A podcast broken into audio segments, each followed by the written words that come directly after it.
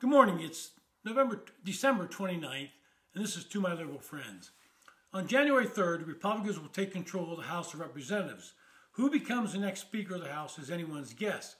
Kevin McCarthy looked to be the new Speaker, but a renegade group of Republicans, led by Congressman Andy Biggs of Arizona, are threatening to withhold their votes unless he gives in to their demands. So here's a list of their demands, and some of them are just not doable. First, restore any member's ability to make a, quote, motion to vacate the chair, end quote, and force a vote on removing the speaker. Now, former Representative Martin Meadows, a founding Freedom Caucus member, helped propel former Speaker John Boehner toward retirement by making a motion to vacate, vacate the chair in 2015. There's no way any speaker can give into, the, give into this because it would force the caucus into an embarrassing position of having to vote on the speaker's position on the whims of one or two members they would be voting over and over. Second, require at least 72 hours from the release of final bill text before it gets a vote on the floor. Now, this one actually has a little bit of merit. It would give members time to read the bills, but there will be times where the time constraints simply cannot be met. Third, bar House GOP leadership and leadership affiliate PACs from getting involved in primaries. The McCarthy aligned Congressional Leadership Fund was active in many House primaries boosting McCarthy friendly candidates in the 2022 cycle. So, what Andy Biggs and his group are saying is hey, if we got some far right guy out there in a primary and you got a moderate, you can't get involved with him. Now, many of these recalcitrant members are Donald Trump devotees, and if Republicans had fewer of these type of candidates in the election, they might have won more seats. But this demand is designed to keep reasonable Republicans from trying to block the far right candidates that these Freedom Caucus members want. Fifth, increase the number of Freedom Caucus members in committee chairmanships and on the House Rules Committee. Wow, another self serving demand. You simply cannot agree to this. The House leadership is set up in a certain way, and you can't break that just to appease these nut jobs. Six, decline to raise the debt ceiling without a plan to cap spending and balance the budget in 10 years. Now, in theory, this would be a good thing, but in practice, it won't work unless Democrats buy in, as, as well, and we all know they're not going to do this.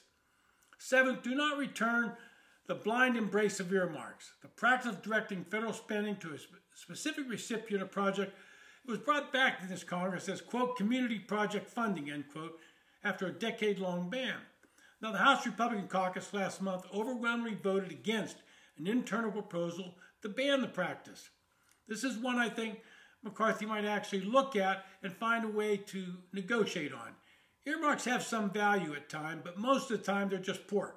But every speaker knows that control of those earmarks can help keep members in line. Eighth, use, quote, must pass bills like the annual defense authorization bill and the farm bill as leverage to secure conservative priorities and, quote, check the Biden administration. You can do that at certain points in time, but it can't be always. And lastly, create a quote church committee style panel to target weaponized government. While McCarthy and House Republicans have promised extensive investigation into the Biden administration and alleged politicization of federal agencies, some like these other congressmen think the plans don't go far enough. Again, something like this could only backfire on Republicans. Andy Biggs took the seat of my former partner, Matt Salmon, when Matt retired from Congress. He's since gone further and further to the right and made demands of leadership that cannot and should not be granted. What Biggs and his cohorts are doing is allowing the Republicans to squabble among themselves while the Democrats sit back and laugh, hoping the Republicans will simply implode on themselves. Now, I have some advice for Republicans when they take over the majority.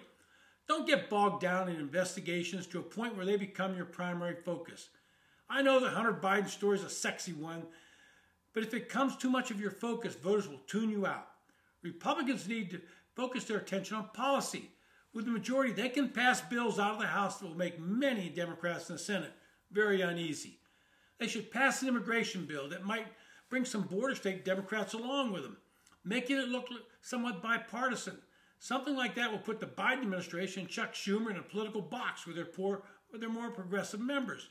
Take heed to what Justice Gorsuch said when he made it clear of this is a congressional responsibility. Take a look at really reforming Social Security. And I don't mean privatizing, that ship sailed. Let the voters know you're looking for ways to make it stronger and more financially secure. That may entail changing some of the age requirements and more than likely increasing the amount of earnings subject to the FICA tax. Most importantly, cut government spending wherever possible. Make it clear to Biden and Senate Democrats that the days of trillion dollar spending packages are over. Let the American public know that you're trying to bring back some fiscal sanity to government spending. These are just a couple of suggestions, but please, House Republicans, tell the small group of Freedom Caucus members attempting to hold the caucus hostage to sit down and shut up. Elect McCarthy as a speaker and start doing the business of the American people. This has been To My Liberal Friends. Thanks for listening.